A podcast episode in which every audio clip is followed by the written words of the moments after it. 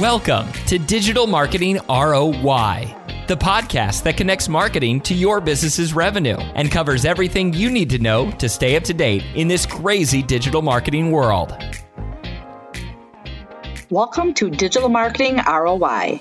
Today is Tip Tuesday, and I'm your host, Shannon Allen.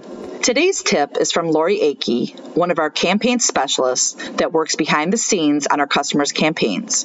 Lori's tip is about knowing how many impressions to run when it comes to a branding campaign, whether you're using display or video or over the top. Lori says figuring out the optimal frequency for your branding campaign is critical. You want to ensure your message gets in front of your audience often enough to be impactful.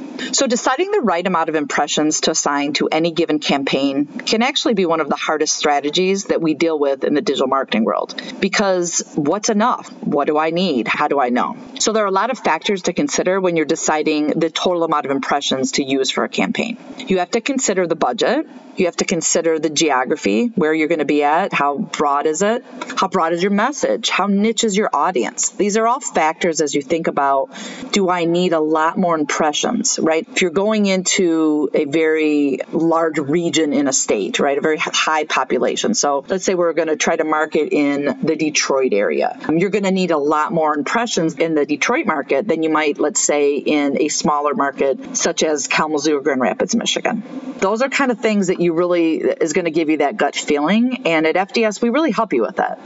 We assign a minimum amount that we'd like to start with a benchmark. Usually it's anywhere from 100,000 to 125,000 in a local area to try to reach a three or four frequency because that's really per day. Keep in mind, it is always better to go higher if you're able to with your budget when it comes to impressions and frequency to really make sure that your message stays top of mind while your target audience is shopping for your products or services. Because we want to make sure that they remember to either go back to your website or hopefully even walk into your location to make that final purchase. That is it for Tip Tuesday. I'm Shannon Allen, your host. Thanks for listening and tune in to next week's episode of Digital Marketing ROI. You've been listening to Digital Marketing ROI from Federated Digital Solutions. Do you have an idea for a future episode or a burning digital marketing question? Text ROI to 45364 to get a link where you can share your idea. Subscribe to get new episodes every other Thursday, plus Tip Tuesday insights every week.